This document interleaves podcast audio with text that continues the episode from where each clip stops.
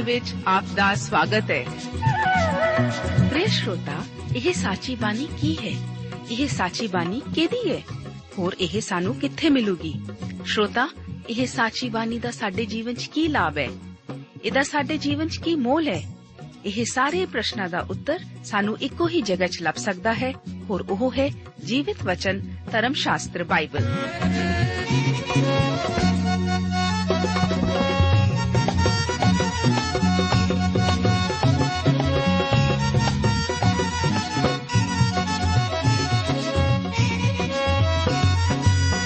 ਧਰਮ ਸ਼ਾਸਤਰ ਬਾਈਬਲ।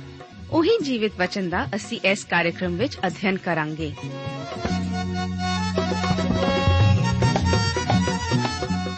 ਤੇ ਹੁਣ ਪਵਿੱਤਰ ਸ਼ਾਸਤਰ ਬਾਈਬਲ ਦਾ ਅਧਿਐਨ ਸ਼ੁਰੂ ਕਰਨ ਤੋਂ ਪਹਿਲਾਂ ਆਈਏ ਅਸੀਂ ਆਪਣੇ ਮਨਾਂ ਨੂੰ ਤਿਆਰ ਕਰੀਏ ਇਸ ਭਜਨ ਦੁਆਰਾ।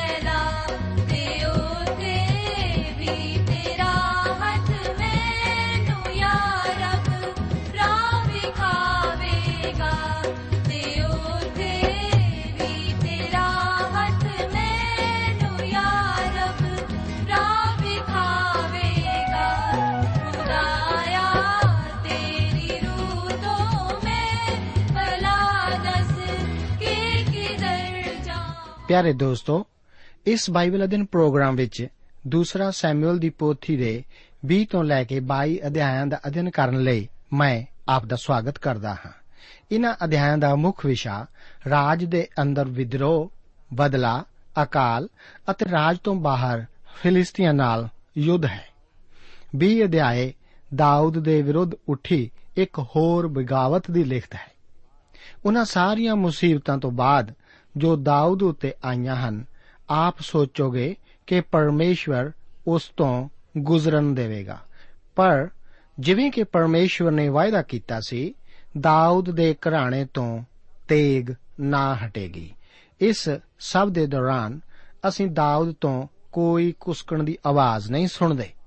ਉਹ ਇਸ ਸਭ ਨੂੰ ਆਪਣੇ ਪਾਪ ਦੀ ਠੀਕ ਸਜ਼ਾ ਹੀ ਹੋਣਾ ਜਾਣਦਾ ਹੈ।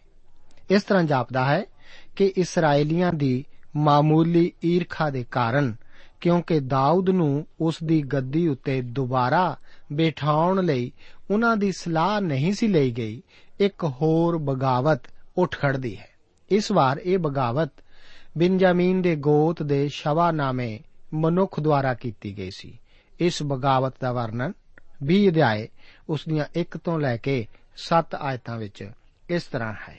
ਲਿਖਿਆ ਹੈ ਸੁਤੇ ਹੀ ਉੱਥੇ ਇੱਕ ਸ਼ਬਾ ਨਾਮੇ ਬਿੰਜਾਮੀਨੀ ਵਹਾਇਤ ਜਿਹਾ ਮਨੁੱਖ ਬਿਕਰੀ ਦਾ ਪੁੱਤਰ ਸੀ। ਉਸ ਨੇ ਧੂਤੂ ਬੁਝਾ ਕੇ ਆਖਿਆ, ਨਾ ਸਾਡੀ ਪੱਤੀ ਦਾਊਦ ਦੇ ਨਾਲ ਲੱਗਦੀ ਹੈ, ਨਾ ਸਾਡੀ ਵੰਡ ਜੱਸੀ ਦੇ ਪੁੱਤਰ ਨਾਲ ਲੱਗਦੀ ਹੈ। हे ਇਸਰਾਇਲ, ਆਪੋ ਆਪਣੇ ਤੰਬੂ ਨੂੰ ਤੁਰੋ। ਸੋ ਸਾਰੇ ਇਸرائیਲੀ ਮਨੁੱਖ ਦਾਊਦ ਦਾ ਪਿੱਛਾ ਛੱਡ ਕੇ ਬਿਕਰੀ ਦੇ ਪੁੱਤਰ ਸ਼ਵਾ ਦੇ ਮਗਰ ਲੱਗ ਪਏ।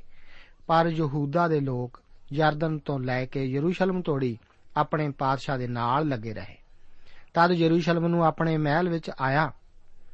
ਦਾਊਦ ਅਤੇ ਪਾਤਸ਼ਾਹ ਨੇ ਉਹਨਾਂ ਆਪਣੀਆਂ 10 ਸੁਰੀਤਾਂ ਨੂੰ, ਜਿਨ੍ਹਾਂ ਨੂੰ ਉਹ ਆਪਣੇ ਮਹਿਲ ਦੀ ਰਾਖੀ ਲਈ ਛੱਡ ਗਿਆ ਸੀ, ਫੜ ਕੇ ਕੈਦ ਕਰ ਲਿਆ ਅਤੇ ਉਹਨਾਂ ਦੇ ਲਈ ਰਸਤ ਠਹਿਰਾ ਦਿੱਤੀ, ਪਰ ਉਹਨਾਂ ਦੇ ਕੋਲ ਨਾ ਗਿਆ। ਸੋ ਉਹ ਆਪਣੇ ਮਨ ਦੇ ਦਿਨ ਤੋੜੀ ਕੈਦ ਵਿੱਚ ਰੰਡੇਪੇ ਜਿਹੀ ਹਾਲਤ ਵਿੱਚ ਰਹੀਆਂ। ਪਾਤਸ਼ਾਹ ਨੇ ਅਮਾਸਾ ਨੂੰ ਆਖਿਆ ਭਈ ਤਿੰਨਾਂ ਦਿਨਾਂ ਵਿੱਚ ਯਹੂਦਾ ਦੇ ਮਨੁੱਖਾਂ ਨੂੰ ਮੇਰੇ ਕੋਲ ਇਕੱਠਿਆਂ ਕਰ ਅਤੇ ਤੂੰ ਵੀ ਇੱਥੇ ਹੋਵੇਂ। ਸੋ ਅਮਾਸਾ ਯਹੂਦਾ ਦੇ ਮਨੁੱਖਾਂ ਨੂੰ ਇਕੱਠਾ ਕਰਨ ਗਿਆ, ਪਰ ਉਹਨੇ ਉਸ ਚਿਰ ਤੋਂ ਜੋ ਉਹਦੇ ਲਈ ਠਹਿਰਾ ਦਿੱਤਾ ਸੀ, ਵਧੇਕ ਢਿੱਲ ਲਾਈ।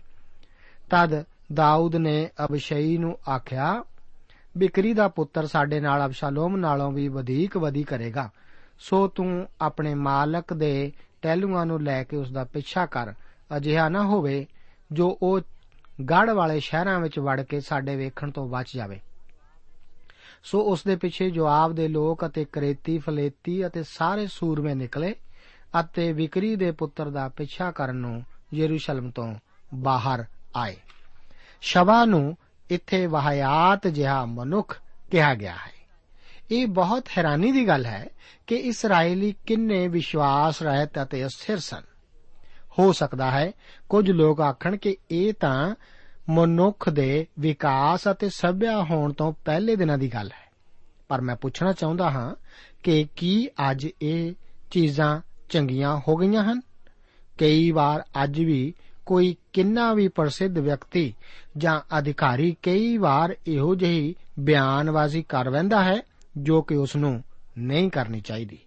ਇਸ ਸਭ ਦੁਆਰਾ ਉਸ ਦੀ ਸਾਖ ਇੰਨੀ ਗਿਰ ਜਾਂਦੀ ਹੈ ਕਿ ਉਹ ਆਪਣੀ ਪਦਵੀ ਉੱਤੇ ਦੁਬਾਰਾ ਚੁਣਿਆ ਹੀ ਨਹੀਂ ਜਾ ਸਕਦਾ। ਇਹ ਕਿਸੇ ਵੀ ਅਧਿਕਾਰੀ ਨਾਲ ਹੋ ਸਕਦਾ ਹੈ। ਇਸ ਤੋਂ ਸਿੱਧ ਹੁੰਦਾ ਹੈ ਕਿ ਲੋਕ ਕਿੰਨੇ ਅਸਥਿਰ ਹੋ ਸਕਦੇ ਹਨ। ਇਹੋ ਸਬੂਤ ਹੀ ਹੈ ਕਿ ਅਸੀਂ ਸਾਰੇ ਕਿੰਨੇ ਅਸਥਿਰ ਹਾਂ। ਪਰਮੇਸ਼ਵਰ ਸਾਡੇ ਦਿਲਾਂ ਨੂੰ ਜਾਣਦਾ ਹੈ। ਜਰਮਿਆ 17 ਅਧਿਆਏ ਉਸ ਦੀ 9 ਆਇਤ ਦੇ ਵਚਨ ਹਨ ਕਿ ਦਿਲ ਸਭ ਚੀਜ਼ਾਂ ਨਾਲੋਂ ਧੋਖੇਬਾਜ਼ ਹੈ। ਉਹ ਪੁੱਜ ਕੇ ਖਰਾਬ ਹੈ। ਉਹਨੂੰ ਕੌਣ ਜਾਣ ਸਕਦਾ ਹੈ? ਇਸ ਆਇਤ ਕਿਸ ਦੇ ਦਿਲ ਦੀ ਗੱਲ ਕਰਦੀ ਹੈ? ਕਿਸੇ ਬੈਸ਼ੀ ਤਾਨਸ਼ਾ ਦੇ ਦਿਲ ਦੀ? ਨਹੀਂ। ਇਹ ਤਾਂ ਮੇਰੇ ਅਤੇ ਆਪ ਦੇ ਦਿਲ ਦੀ ਗੱਲ ਹੀ ਹੈ। ਮਨੁੱਖੀ ਦਿਲ ਵਿੱਚ ਭ੍ਰਿਸ਼ਟ ਚੀਜ਼ਾਂ ਹੀ ਹਨ।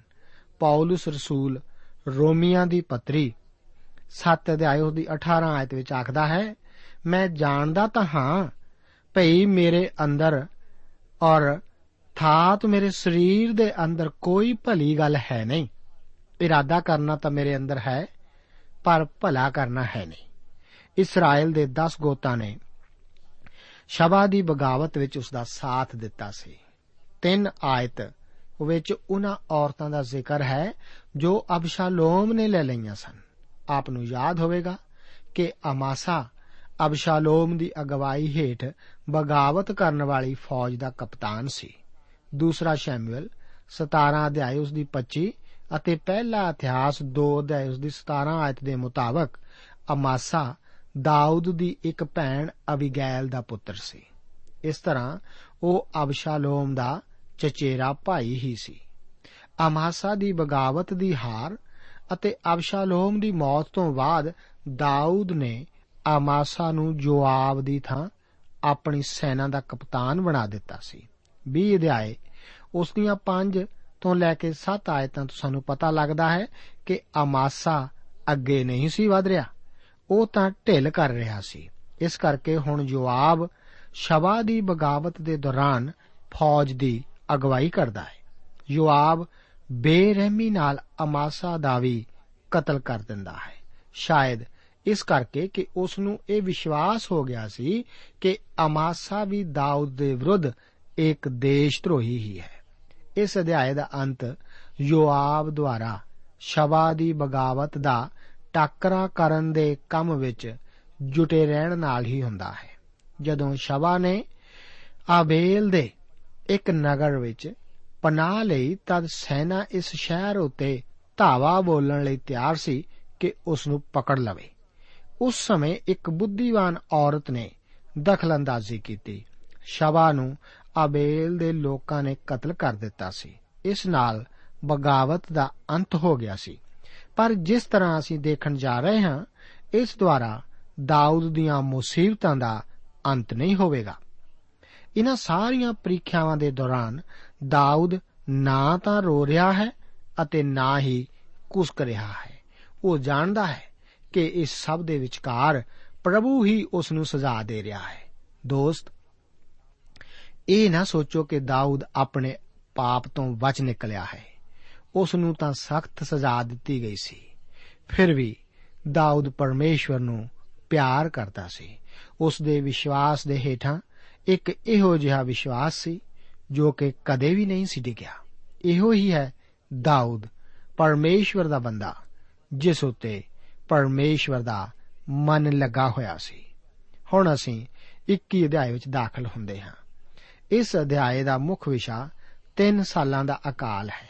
ਇਸ ਦੇ ਨਾਲ ਨਾਲ ਗਿਬੋਨੀਆਂ ਦੁਆਰਾ ਸ਼ਾਉਲ ਦੇ ਘਰਾਣੇ ਤੋਂ ਬਦਲਾ ਲੈਣ ਦਾ ਜ਼ਿਕਰ ਵੀ ਹੈ। 21 ਅਧਿਆਏ ਉਸ ਦੀਆਂ 1 ਤੋਂ ਲੈ ਕੇ 7 ਆਇਤਾਂ ਦੇ ਵਚਨ ਇਸ ਪ੍ਰਕਾਰ ਹਨ। ਫਿਰ ਦਾਊਦ ਦੇ ਸਮੇਂ ਵਿੱਚ 3 ਵਰੇ ਉਤੋਂ ਥਲੀ ਅਨਕਾਲ ਪਿਆ ਅਤੇ ਦਾਊਦ ਨੇ ਯਹੋਵਾ ਦੀ ਹਜ਼ੂਰੀ ਨੂੰ ਪਾ ਲਿਆ ਸੋ ਯਹੋਵਾ ਨੇ ਆਖਿਆ ਇਹ ਸ਼ਾਉਲ ਦੇ ਅਤੇ ਉਹਦੇ ਹਥਿਆਰੇ ਘਰਾਣੇ ਦੇ ਕਾਰਨ ਹੈ, ਕਿਉਂ ਜੋ ਉਸਨੇ ਗਿਬੋਨੀਆਂ ਨੂੰ ਵੱਢ ਸੁੱਟਿਆ।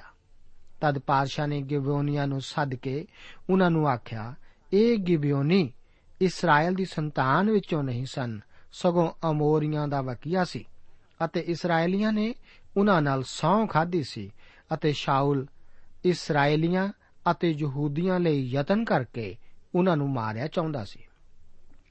ਇਸ ਲਈ ਦਾਊਦ ਨੇ ਗਿਬੋਨੀਆਂ ਨੂੰ ਆਖਿਆ, ਭਈ ਮੈਂ ਤੁਹਾਡੇ ਲਈ ਕੀ ਕਰਾਂ ਅਤੇ ਕਿਸ ਵਸਤ ਨਾਲ ਮੈਂ ਪ੍ਰਾਸ਼ਚਿਤ ਕਰਾਂ? ਭਈ ਤੁਸੀਂ ਯਹੋਵਾ ਦੀ ਮਿਰਾਸ ਨੂੰ ਅਸੀਸ ਦਿਓ। ਤਾਂ ਗਿਬੋਨੀਆਂ ਨੇ ਉਹਨੂੰ ਆਖਿਆ, ਸਾਨੂੰ ਸ਼ਾਉਲ ਤੋਂ ਔਰ ਉਸ ਦੇ ਘਰਾਣੇ ਤੋਂ ਚਾਂਦੀ, ਸੋਨੇ ਦੀ ਤਾਂ ਕੋਈ ਗੱਲ ਨਹੀਂ ਅਤੇ ਨਾ ਤੁਸੀਂ ਸਾਡੇ ਲਈ ਇਸਰਾਇਲ ਦੇ ਕਿਸੇ ਮਨੁੱਖ ਨੂੰ ਜਿੰਦੋ ਮਾਰੋ। ਸੋ ਉਸ ਆਖਿਆ, ਫਿਰ ਤੁਸੀਂ ਕੀ ਆਖਦੇ ਹੋ ਜੋ ਮੈਂ ਤੁਹਾਡੇ ਲਈ ਕਰਾਂ? ਤਦ ਉਹਨਾਂ ਨੇ ਪਾਤਸ਼ਾਹ ਨੂੰ ਉੱਤਰ ਦਿੱਤਾ, ਉਹ ਮਨੁੱਖ ਜਿਸ ਨੇ ਸਾਨੂੰ ਨਾਸ ਕੀਤਾ ਅਤੇ ਸਾਡੇ ਵਿਰੁੱਧ ਵਿੱਚ ਸਾਨੂੰ ਨਾਸ ਕਰਨ ਦੀ ਅਜਿਹੀ ਜੁਗਤ ਕੀਤੀ, ਭਈ ਅਸੀਂ ਇਸਰਾਇਲ ਦੇ ਕਿਸੇ ਬੰਨੇ ਵਿੱਚ ਨਾ ਟਿਕੀਏ, ਸੋ ਉਹਦੇ ਪੁੱਤਰਾਂ ਵਿੱਚੋਂ ਸੱਤ ਜਣੇ ਸਾਨੂੰ ਸੌਂਪ ਦਿਓ, ਜੋ ਅਸੀਂ ਉਹਨਾਂ ਨੂੰ ਯਹੋਵਾ ਦੇ ਲਈ, ਯਹੋਵਾ ਦੇ ਚੁਣੇ ਹੋਏ ਸ਼ਾਉਲ ਦੇ ਗਿਬਿਆ ਵਿੱਚ ਫਾਹੇ ਦੇਈਏ। ਤਦ ਪਾਤਸ਼ਾਹ ਨੇ ਆਖਿਆ, ਮੈਂ ਉਹਨਾਂ ਨੂੰ ਸੌਂਪ ਦਿਆਂਗਾ। ਪਰ ਪਾਤਸ਼ਾਹ ਨੇ ਸ਼ਾਉਲ ਦੇ ਪੋਤਰੇ ਯੋਨਾਥਨ ਦੇ ਪੁੱਤਰ ਮਫੀ ਵੇਸ਼ਤ ਉਤੇ ਤਰਸ ਕੀਤਾ। ਉਸ ਸੌਂ ਦੇ ਕਾਰਨ ਜੋ ਉਹਨਾਂ ਨੇ ਅਰਥਾਤ ਦਾਊਦ ਅਤੇ ਸ਼ਾਉਲ ਦੇ ਪੁੱਤਰ ਜੋਨਾਥਨ ਨੇ ਜੋ ਹੋਵਾ ਦੇ ਵਿੱਚ ਦੇ ਕੇ ਖਾਦੀ ਸੀ। ਇੱਕ ਹੋਰ ਵੀ ਅਜੀਬ ਇਹ ਜਾਪਦਾ ਹੈ ਕਿ ਪਰਮੇਸ਼ਵਰ ਅਕਾਲ ਭੇਜਦਾ ਹੈ, ਪਰ ਇਸ ਵਿੱਚ ਸਾਡੇ ਲਈ ਇੱਕ ਸਬਕ ਹੈ।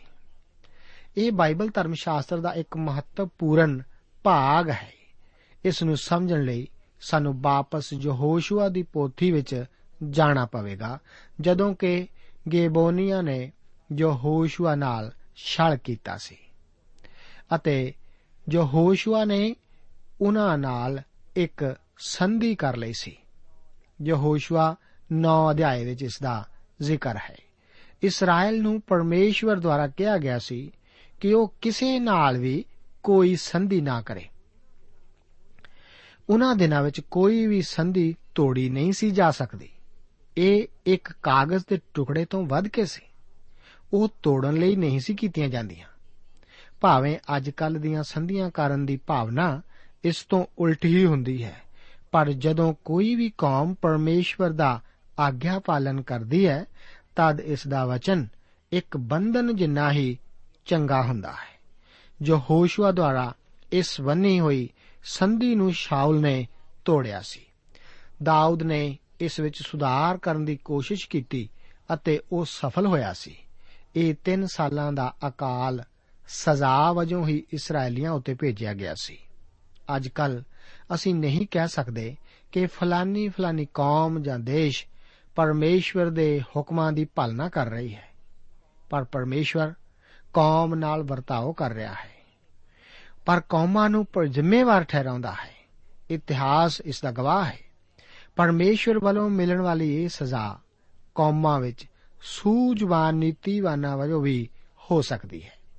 ਅਸ਼ਾਇਆ ਨਵੀ, ਉਸ ਦਾ 3 ਅਧਿਆਏ, ਉਸ ਦੀ 12 ਆਇਤ ਦੇ ਵਚਨ ਹਨ ਕਿ ਮੇਰੀ ਪਰਜਾ ਬੱਚੇ ਉਹਨਾਂ ਨੂੰ ਜਿੱਚ ਕਰਦੇ ਅਤੇ ਤੀਵੀਆਂ ਉਹਨਾਂ ਉੱਤੇ ਹਕੂਮਤ ਕਰਦੀਆਂ ਹਨ। ਮੇਰੀ ਪਰਜਾ ਤੇਰੇ ਆਗੂ ਤੈਨੂੰ ਭੁਲਾਉਂਦੇ ਹਨ ਅਤੇ ਤੇਰੇ ਮਾਰਗਾਂ ਦੀ ਸੇਧ ਮਿਟਾ ਦਿੰਦੇ ਹਨ। ਅਸ਼ਾਇਆ ਨਵੀ 57 ਦਾ ਉਸ ਦੀ 21 ਆਇਤ ਵਿੱਚ ਵੀ ਵਚਨ ਹਨ ਕਿ ਦੁਸ਼ਟਾਂ ਲਈ ਸ਼ਾਂਤੀ ਨਹੀਂ।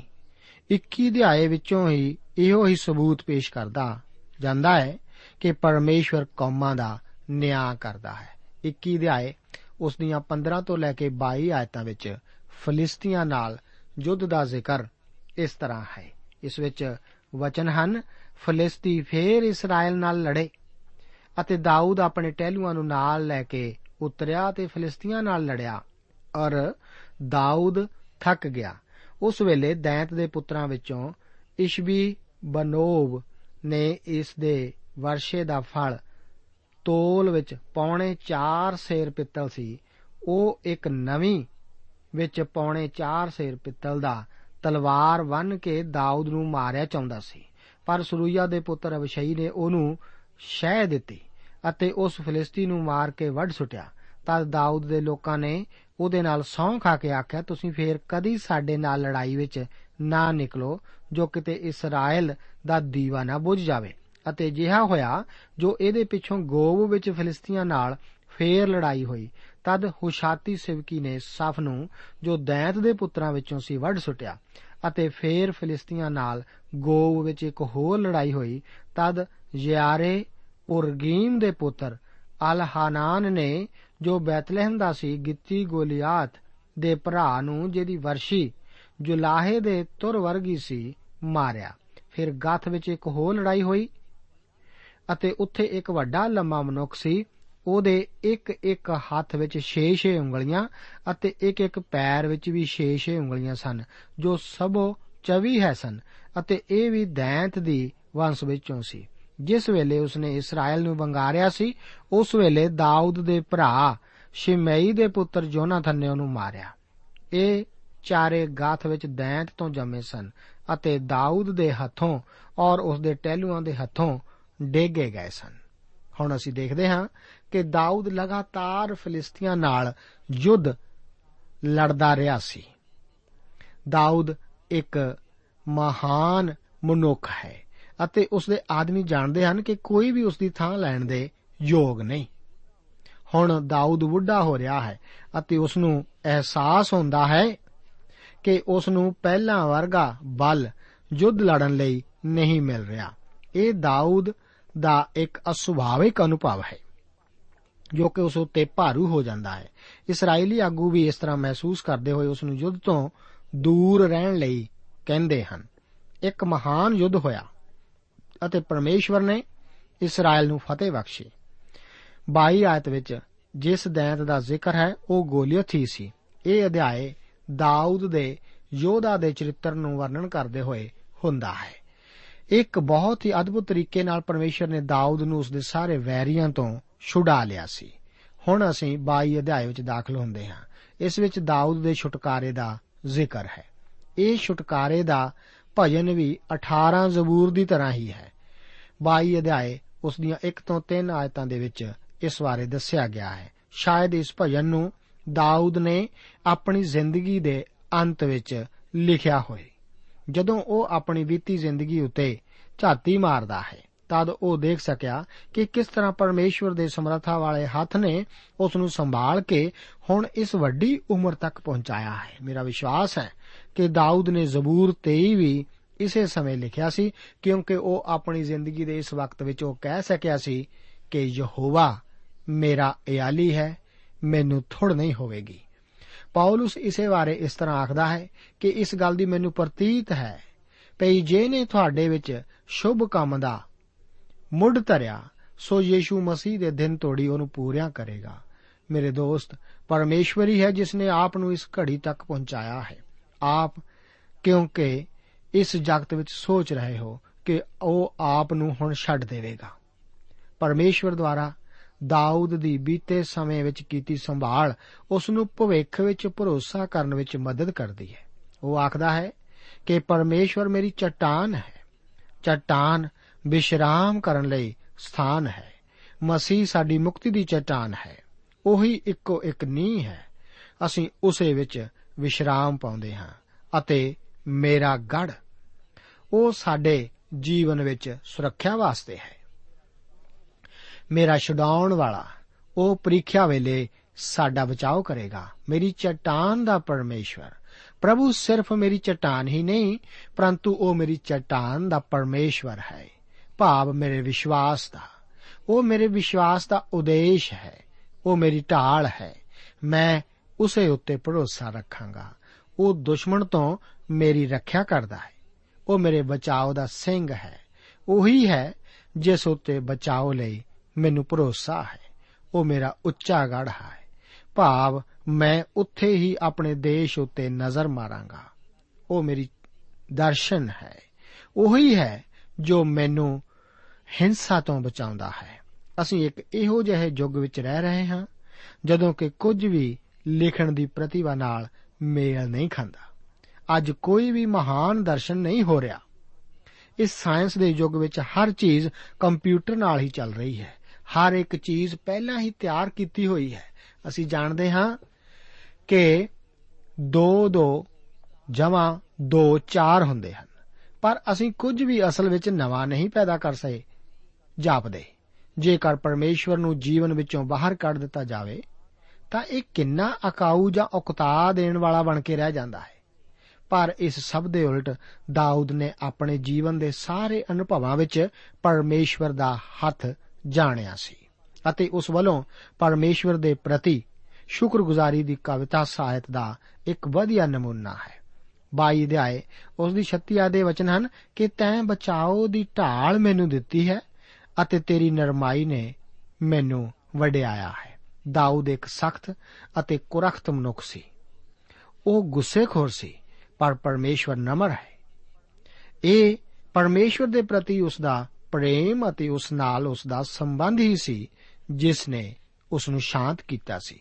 ਇਸੇ ਨੇ ਦਾਊਦ ਨੂੰ ਇੱਕ ਕਿਰਪਾਲੂ ਮਨੁੱਖ ਬਣਾਇਆ ਸੀ। ਉਹ ਆਖਦਾ ਹੈ, ਤੇਰੀ ਨਰਮਾਈ ਨੇ ਮੈਨੂੰ ਵਡਿਆਇਆ ਹੈ।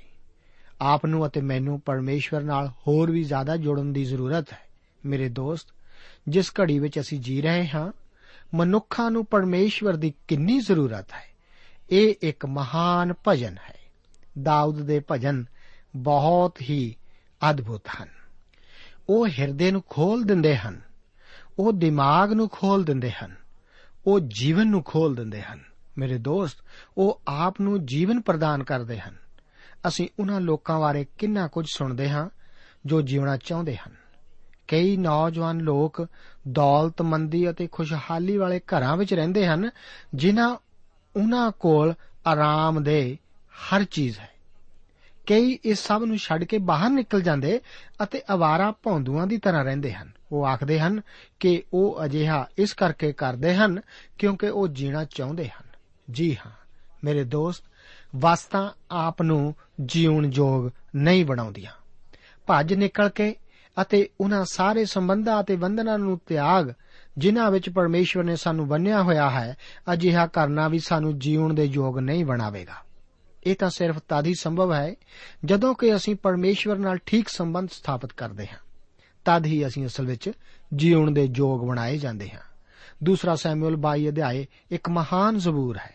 ਇਸ ਨੂੰ ਦਾਊਦ ਨੇ ਆਪਣੇ ਬੀਤੇ ਜੀਵਨ ਵਿੱਚ ਝਾਤੀ ਮਾਰਦਿਆਂ ਹੋਇਆਂ ਲਿਖਿਆ ਸੀ।